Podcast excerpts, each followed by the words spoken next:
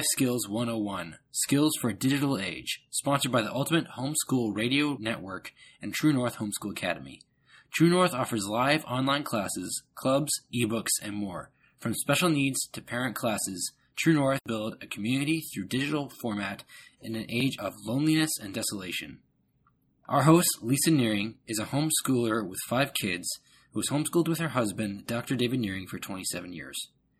They are committed to equipping fellow homeschoolers and Christians with the tools they need to navigate a complex world in need of a Savior. Now, without further ado, Lisa Nearing. Hey, everybody, it is Lisa Nearing from True North Homeschool Academy, and I'm here once again for another show Life Skills 101 Life Skills for a Digital Age. And today I am talking with Natalie Vecchione, and I hope I didn't mess up her name too much. Did I, Natalie? Did I get it right? Not Nope, you're pretty close. Okay. Vecchione. Vecchione. Okay, thanks.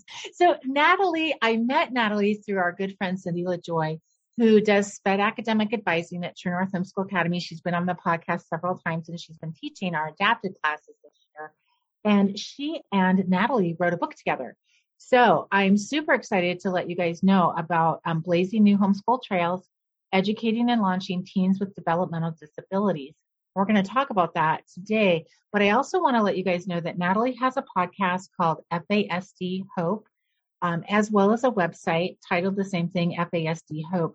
And she, Susan Hale, and Stephanie Williams are about to launch a brand new podcast um, for the homeschool working mom.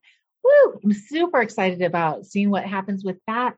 Um, and we'll, you'll you'll hear from them more because we're gonna have them on the podcast later. So stay tuned for that podcast coming up. But for now, Natalie, thanks for joining me today. I'm so glad you're here. Lisa, thank you for having me. It's a pleasure. So, Natalie, tell us about a little bit about your journey. Um, how did you end up as a homeschool, a busy homeschool mom? Because that's almost like redundant, right? How did you end up writing a book in the middle of all that? and and everything else starting a podcast and all that good stuff. Yeah. Um honestly like cindy i cindy and i we we have so much in common and and uh you know both of our reasons for homeschooling were born out of desperation to be honest. We we we nickname ourselves the desperation homeschoolers because you know, Cindy wasn't anticipating homeschooling her brood, and I wasn't anticipating homeschooling our son, um, who has a fetal alcohol spectrum disorder. But um, we were just being presented with um, options that we just felt like were not appropriate for our son.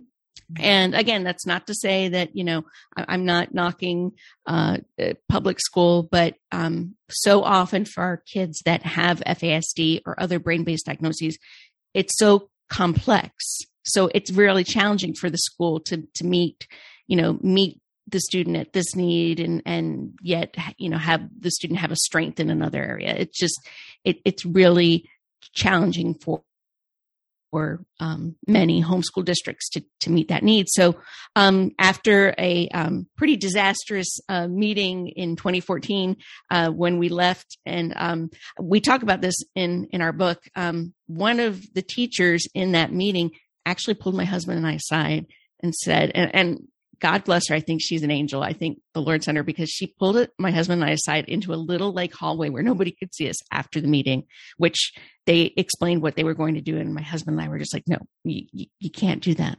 Um, she pulled us aside and she said, don't let your son go into the program that they want him to go into. You will lose him. Oh. And right there, that's when my husband and I are like, okay, we're homeschooling. Wow, and literally really? that was a Friday. And the following Monday, we started homeschooling. And I'm so thankful. Um, I'm really thankful, especially, you know, we share in our book, Cindy shares her challenges and we, we share, you know, our challenges and how so many times that this journey almost broke us because especially having a teen with a developmental disability, you're you're so often just doing things that nobody else is doing because nothing is out there. Right. Um, so this journey really broke me as a mom.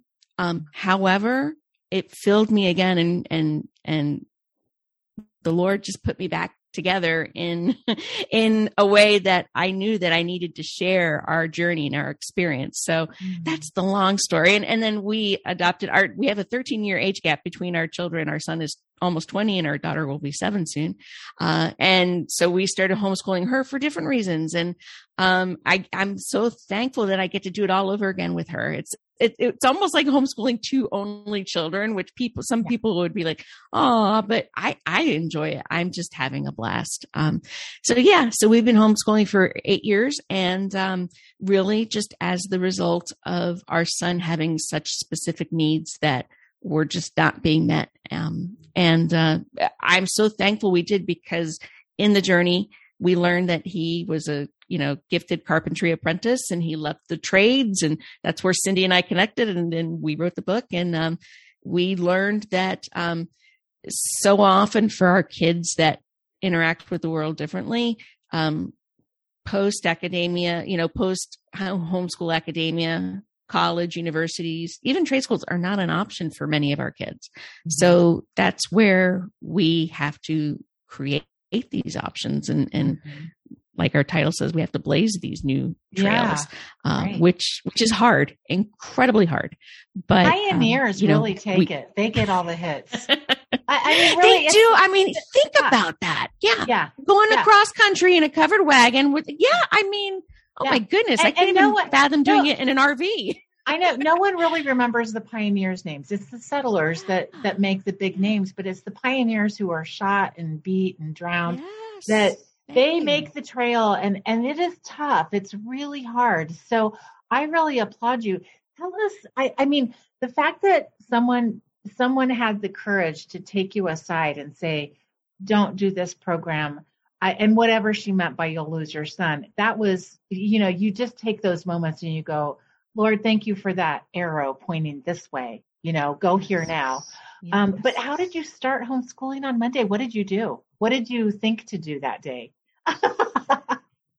So I shared in the book actually as a result of our son having a fetal alcohol spectrum disorder, he has um, a lot of medical conditions. And he was actually, we were kind of schooling at home. We were kind of doing the medical schooling at home. So I was starting to learn about that for like two weeks prior to that meeting. Mm-hmm. And um, I share in our book, my husband was like, "You should just homeschool him. You, you you actually can do this." And at the time, you know, I didn't want to leave my my job, and I prior to homeschooling, I was a music therapist for 20 years, and I really didn't want to leave that. But I knew that God was putting me in the direction of, okay, no, this is the path you need to go down. So I did a lot of research at the time. The book that was the go-to book for me um, was Kathy Kuhl's Homeschooling Your Struggling Learner, um, which I interviewed Kathy like three times for our, our podcast, and I, am friends with her, and I'm so blessed to know her. Um, her book really was one of those pioneer books that said you can homeschool kids with with you know different abilities. Mm-hmm. Uh, so I, I bought that and read that, and then signed up and uh, like Cindy and I both share, you know, we tried curriculums, we tried things, and and a lot of it was just trial and error. Um, mm-hmm. Um, and at the time, we were living in New York, which is one of the five most heavily regulated homeschool states in the country. So I'm glad that we started in homeschool homeschooling in New York, and then uh, a few years later, we moved to North Carolina. North Carolina is regulated, but not nearly as much. So I'm glad I started in New York because I had the practice of writing out notes and writing out things and, and writing out reports. It kind of put me on my game. And then when we moved to North Carolina, I didn't let that slip. I, I'm pretty meticulous in my record keeping. I'm pretty meticulous in just keeping progress. You know, like every month I just kind of now I do this with our our daughter, uh, just just jotting jotting down, you know, like in a Google Doc what we did, what we covered, things like that. Um, I'm really thankful for that challenge because it made me more um, intentional as mm-hmm. as a mm-hmm. homeschool mom and not so much the the planning and curriculum but the okay what were our strengths this month what do we need to support more um mm-hmm. you know eh, coming up so yeah yeah it really a lot of trial by error a lot of uh change in the curriculum a lot of not being married to a curriculum I mm-hmm. apologize to anyone who's listening out there who sells or promotes curriculum. Curriculums are wonderful, but for many of our kids with learning challenges, they they may not be a good fit. Right. Um, and so, I think yeah, too, yeah. using curriculum as a tool, like you can take pieces and parts of a curriculum without using the whole thing. If you just need that piece and just realize that, you know, you're not homeschooling because of curriculum. That's one of the tools that you get to pick and choose from. it, it just puts curriculum in perspective. And yes, and an interesting point, um, Lisa, is, is our daughter, who will be seven, has dyslexia. She has absence epilepsy and dyslexia, which is another brain based diagnosis. So, um, I do exactly what you're saying. I we have curriculum for a couple of her subjects, which work fantastic. She loves them.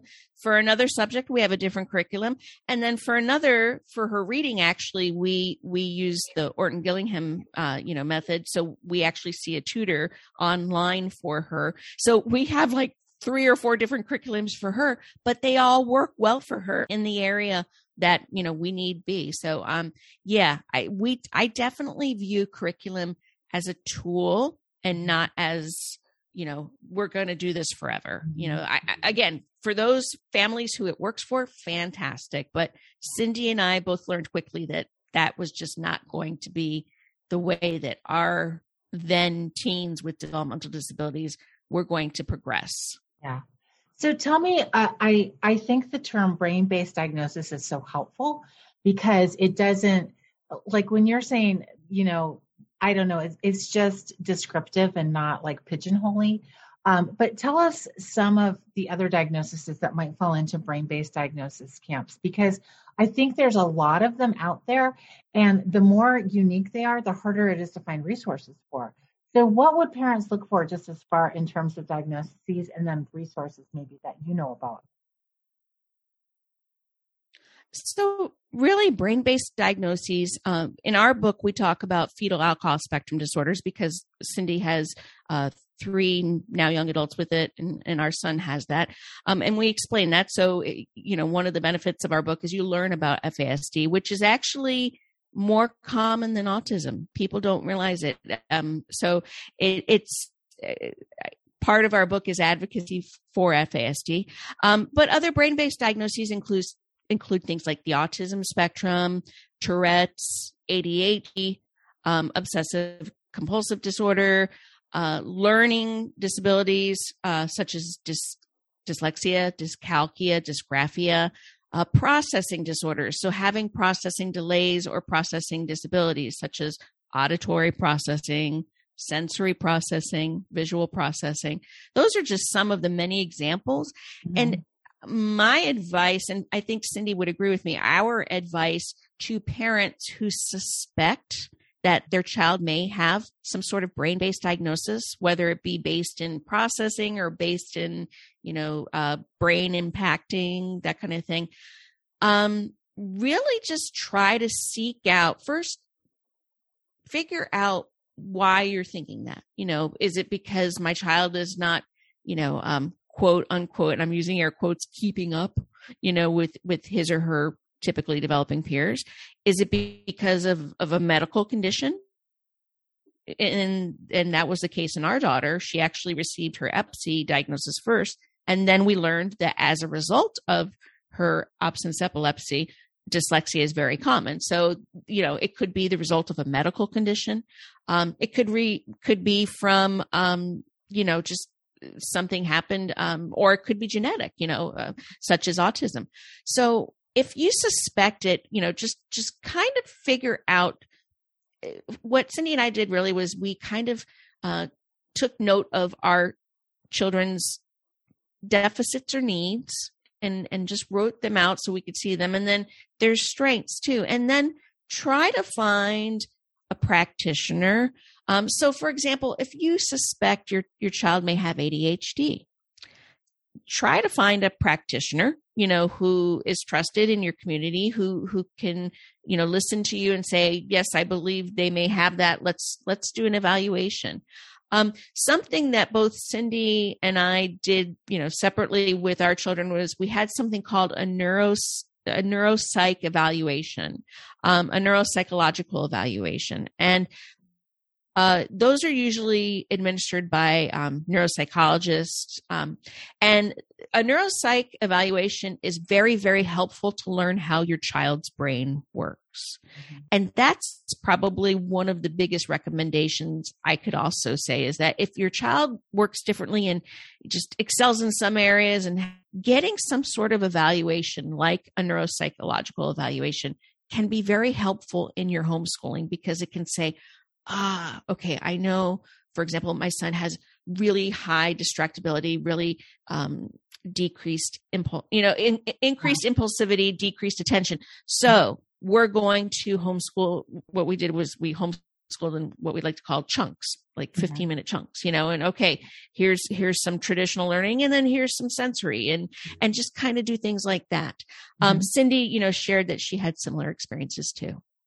I just want to interrupt for a minute because I, I know the neuropsych eval can be called different things around the country. So it could be called a psych eval, uh, a psych evaluation, psychological evaluation, or an educational evaluation. And all those three things are the same. And it, they're usually administered administered by a PhD, a clinical psychologist, or an educational psychologist, or there's different types of psychologists, but usually a PhD in psychology um, and it doesn't mean your kids are being evaluated like how well are they psychologically. It really has to do with how their brains are functioning. So don't be intimidated by the word psych. Um, and um, and and they might be called different things. I know in our state, um, the university will do a psych eval for very low cost, and that's the other thing. These are not inexpensive tests. They're usually around fifteen hundred dollars, I think, generally.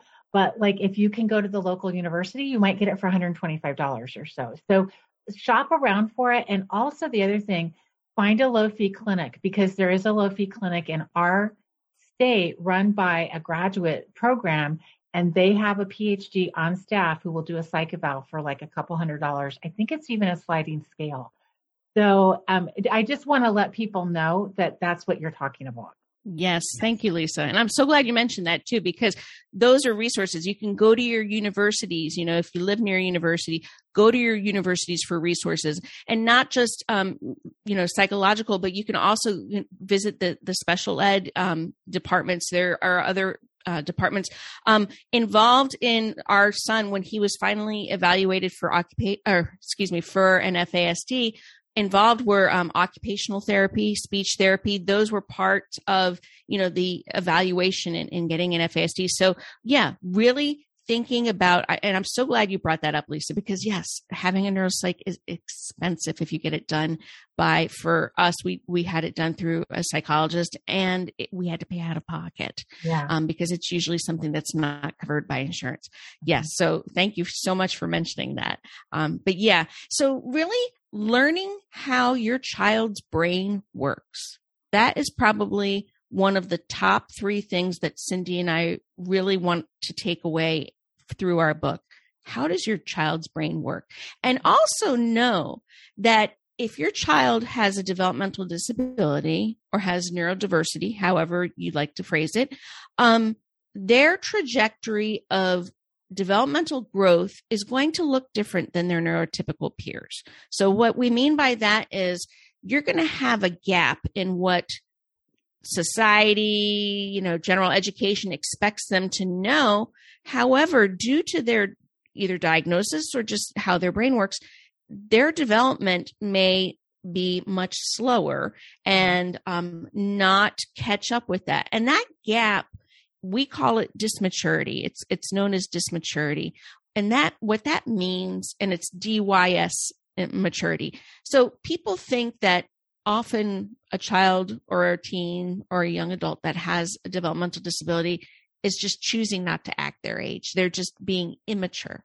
So immature means that the maturity is physically present, but they're just choosing not to use it. Dysmaturity means that there's a dysfunction. The, the maturity is physically not there in their brain in whatever area of development. So, say social, emotional, um, say, you know, hygiene, activities of daily living, say cognitive. There is a gap between that individual's chronological age and their developmental age. And when you learn about that and when you know that, okay, I'm going to meet my child where he or she is at, then that changes your whole perspective of homeschooling. Mm-hmm. Then that changes. And, and that's how Cindy and I both, she with Buckaroos and Blue Collar Homeschool, us with, you know, trades and embracing the trades, we really learned that, okay, this is how our kids' brains flourish. And, and this is how our homeschool uh, journeys, especially in high school, really changed mm-hmm. so that we could support their needs, but really shine a light on what their strengths were. Mm-hmm. I, as you're talking about dysmaturity, wow, what a great, powerful name of a condition. We get calls all the time about executive functioning skills, and we are actually offering a class this coming year on executive functioning skills. It's only we're only going to take 10 kids in that class. Um, and we're going to really talk about those kind of things because if you have a kiddo with some kind of brain development disability, they're probably going to have some dysmaturity. And you see that. Can they brush their teeth on their own every day? Can they pick up their room in ways? Can they focus and know what time to be at places? And if they can't, and it's not just an attitude issue or, you know, there's there's a, like a whole school of thought that, you know, it's a character training issue and it might not be. It might not be that. It might be that their brain can't catch up with the reality they're faced with. And so you need tools in your toolbox parent too but also equipping your kids about how to even recognize the gaps in their own life and how to fill in those gaps is going to be something that's going to be really important for them. Because some of this stuff like FASD they might not actually have have the hardwiring to get to a point where they're able to do it. They might just have to have adaptive tools that they rely on in life. And so that's what that's what like executive functioning tools can really help them with. Would you agree with that or I love that. And that's a hundred percent. Oh my goodness. I want I want you on my podcast because executive functioning deficits are the hallmark trait besides dysmaturity that's the hallmark trait in FASD and many brain based diagnoses. It's not that a child won't do something, it's that their brain cannot process the steps involved in it. So, Cindy and I give the example of, you know, if you ask your child to make a sandwich, okay, we think, okay, yeah, it's just taking the bread out of the fridge and, you know, every, but if, if you think about the steps involved in making a sandwich, it's a lot of steps and it's often things that we just again our brains take for granted. Okay i'm going to go to the fridge take out the bread. I'm going to go to the deli drawer take out the meat and the cheese. I'm going to go to the counter. Eh, it's yeah. a lot. And usually our kids that have brain-based diagnoses such as fasd such as autism such as uh, adhd they can only get to like maybe the first or second step and mm-hmm. their brain then gets stuck because like you said that ability to continue with that executive functioning skill is not there now mm-hmm. and i'm so thankful to hear about these executive functioning skills classes because those skills can develop if if the brain but it may not develop until they're in their 20s yeah. or even in their late 20s you know and depending on yeah. the diagnosis yeah, that's that is the research so, I've read on ADHD and, and ADD is that it's not that kids with those diagnoses can't get to a point of maturity, it's that their brains develop more slowly. And they are a couple years like really think about ADD kids, ADHD kids as 2 to 5 years behind their chronological age.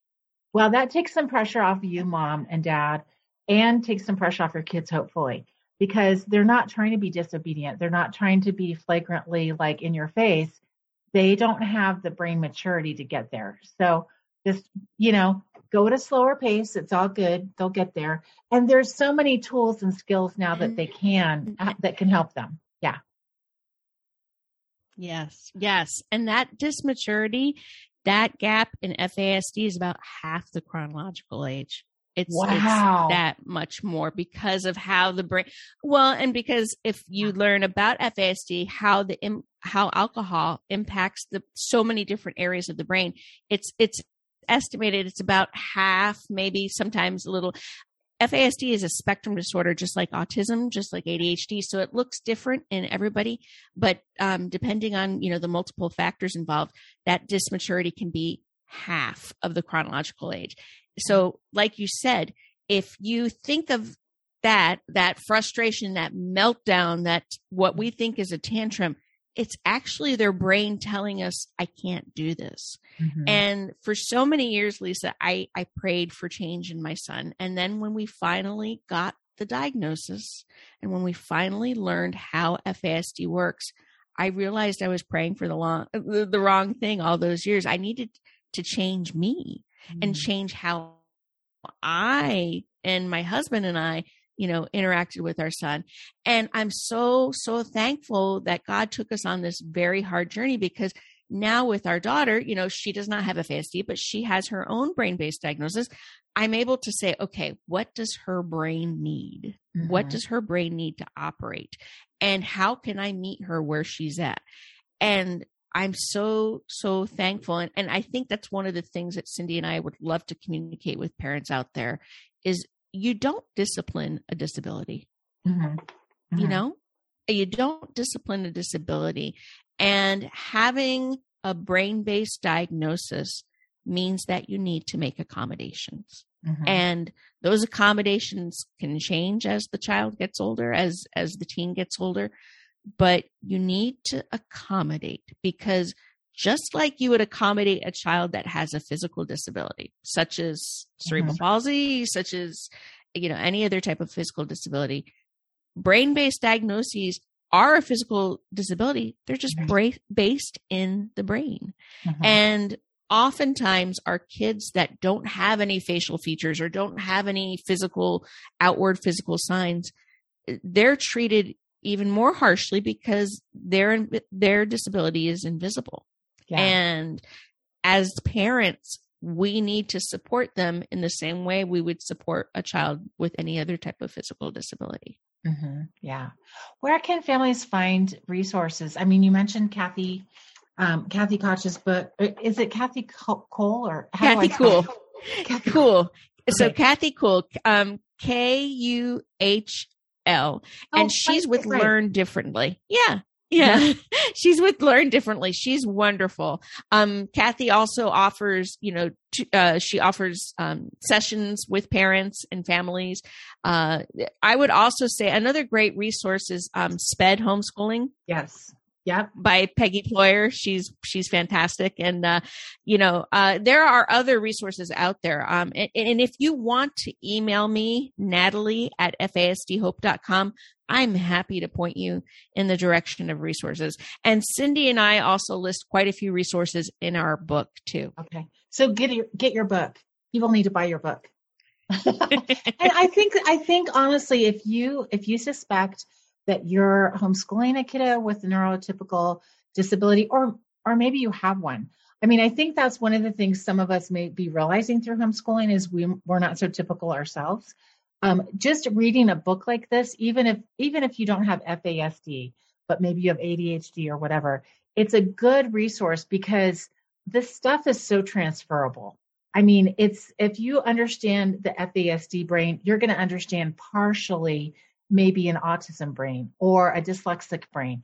And so this is good information to really get a hold of what being an, an atypical learner, right, would be. So yeah, definitely yes. go get the book.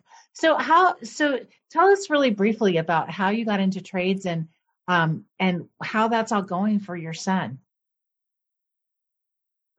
So when he was about 16, there was a camp that was offered to teens that have uh, developmental disabilities and mental health diagnoses. It was a two week camp at a nonprofit, and he learned about basic carpentry skills and he was very gifted. He came back, and my husband and I could not believe. And he was just like, "Oh, yeah, I did this and this and this." So that's when we decided to. we we were we had a couple of failed attempts at like a trade school or doing something like that. It just was too fast fast paced for him. So that's when we met up, and I share uh, in in my story in the book about we we met up with um, our, his first apprenticeship teacher, who was uh, is a wonderful um, man. He's he's a vet. He served our country, and he was like, "I'm happy to teach your son." So once a week, we would go there, and he would just apprentice with him.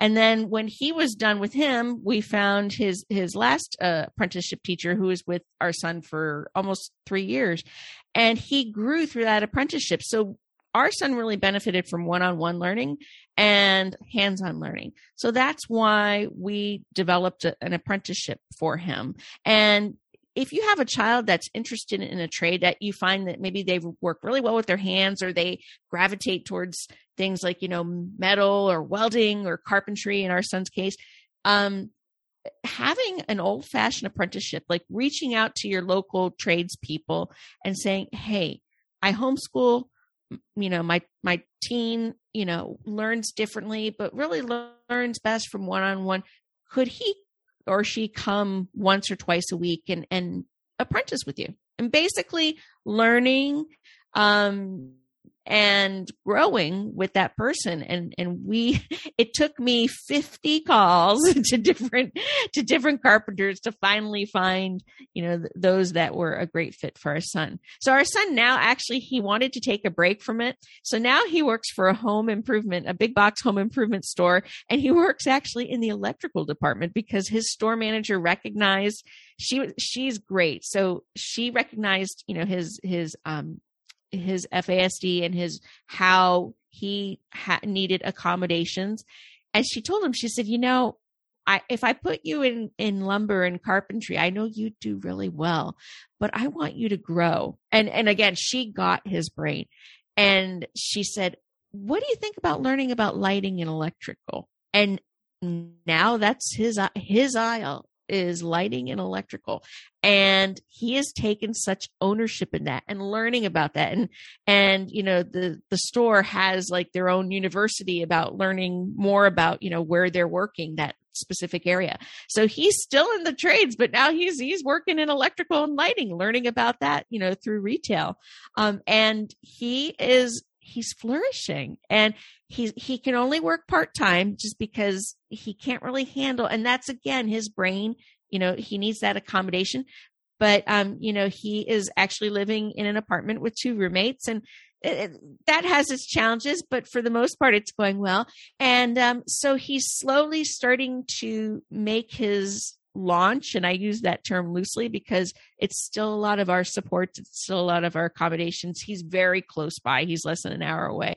But um it it grew so he he just loves trades you know so i'm glad he's in a place. And his store manager said if you want to if you once you're done you know if you want to learn about plumbing or if you want to learn about whatever let me know. But he uh yeah he's very proud of his aisle and of uh his his um, his newfound love for electrical and and lighting. that is awesome. I I love how you really went after it as and I think as a homeschool mom as our kids get older, we might we might not be the one who is doing all the teaching anymore. We're more like the advocate or the mentor where we're really seeking out places that our kids fit well. And that that's for all of our kids, no matter if they're college bound or Ivy League or going into the trades or need a lot of accommodations. We're really there, hopefully, as an advocate for them. And you made 50 phone calls. Way to go, mom. That's a lot of phone calls. yeah, yeah. I was tired that those yeah. couple of days. But you, you, Lisa, you bring up a fantastic point is you are your child's advocate for life yeah. until he or she is able to advocate for themselves. And even then, they may don't only be able to advocate for themselves in certain areas. They may still need you to help them advocate. So, for example, our son has a, a number of medical conditions, and you know, we we have one of the one of the supports we have in place is we are his medical power of attorney. So, if something should happen to him at work or anything like that, we're part of the decision making process because he's not able to make those de- decisions. Um, so, yeah, you really when you have a child that interacts with the world differently, you're their advocate, but that's going to continue because, you know, whatever has impacted them is lifelong. So you can't just say, mm-hmm. "Oh, you're 18, you're on your own now." It it yeah. doesn't work that way. Yeah. Yeah. Um but I do think it's really it's neat to think about as homeschoolers. You have so much freedom. Your kids can go to college, university, take a gap year, go into the trades, or create an apprenticeship for them. And that doesn't have to be traditional. Um, and I think I've been talking about this on the podcast and in the in the talks I've been doing about the future of work and the future of education and how it's all changing really quickly. Um, and in many ways, we're kind of going back to what it had been, where college university doesn't mean what it did so much anymore. Maybe um, certifications are really important too, depending on what field you're going into, obviously. But um, apprenticeships can be a really important part of your kiddo's high school and young adult life too. And if you take a year break from academics to focus on that, it might be the best year. You know, it might be a year really well spent. So don't overlook those kind of opportunities that you can create. I'm sure Natalie would be happy to talk with you guys more about that. If and she absolutely, yeah, reach yeah. out to me. Awesome. Natalie, thanks so much for talking today. And I'm super excited about sharing your book with people. Again, it's called um, it's on my it's on my page before this one. Give me a second. It's called Blazing New Homeschooling Trails: Education and Launching Teens with Developmental Disabilities by Natalie Vecchione and Cindy LaJoy. And then you can also find her at the podcast FASD Hope and the website FASD Hope. Um, and also, she'll have a new podcast coming soon. So go to our website so you stay tuned for that. Natalie, again, delightful. I'm so glad that um, we had a chance to talk, and I look forward to talking with you soon. Thank you so much, Lisa. Thanks. Hey, everybody, this is Lisa Nehring from True North Homeschool Academy.